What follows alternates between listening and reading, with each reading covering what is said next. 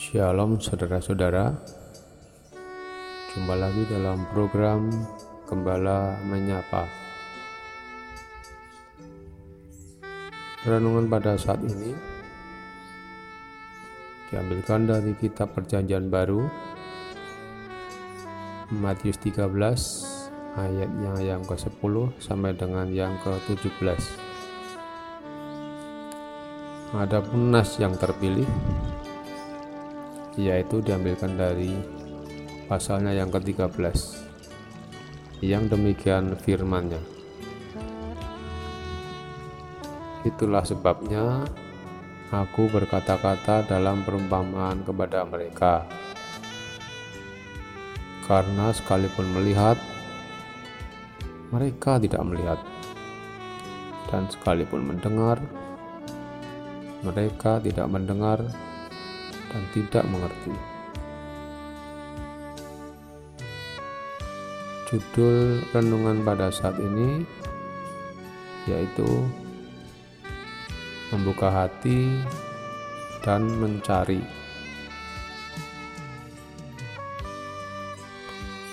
Yesus sering mengajar menggunakan perumpamaan. Padahal tidak semua orang mampu memahami bahasa perumpamaan. Apakah Yesus tidak mempertimbangkan kemungkinan lebih banyak orang mau menjadi muridnya ketika ia mengajar dengan bahasa yang lugas? Hal ini mungkin terbersit dalam benak para murid, sehingga mereka mempertanyakannya. Yesus menjawab pertanyaan para murid dengan mengatakan bahwa perumpamaan menegaskan sifat rahasia kerajaan surga.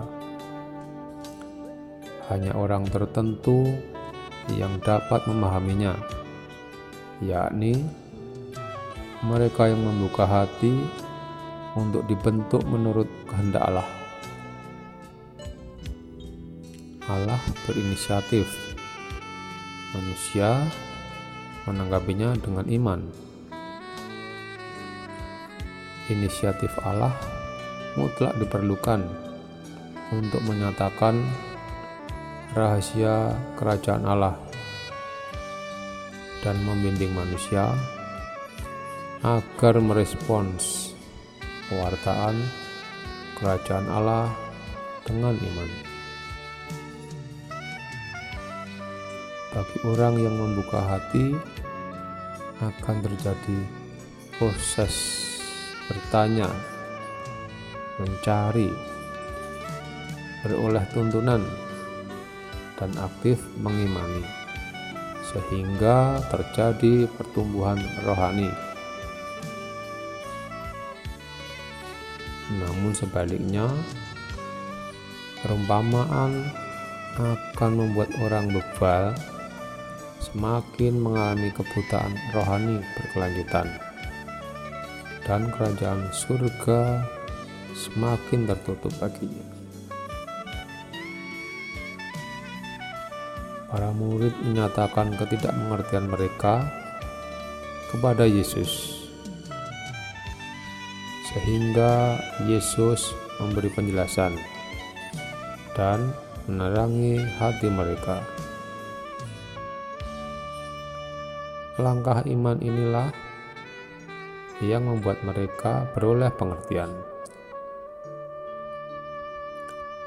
Tempat ibadah yang sama, bacaan Alkitab, dan pengkhotbah yang sama tidak menjamin pengertian yang sama bagi setiap orang yang mendengarkannya. Kebenaran firman Tuhan adalah anugerah yang akan dinyatakan bagi setiap orang yang mau membuka hati untuk menerimanya. Bagaimana dengan kita? Demikianlah renungan kita pada hari ini. Tuhan Yesus memberkati. Amin.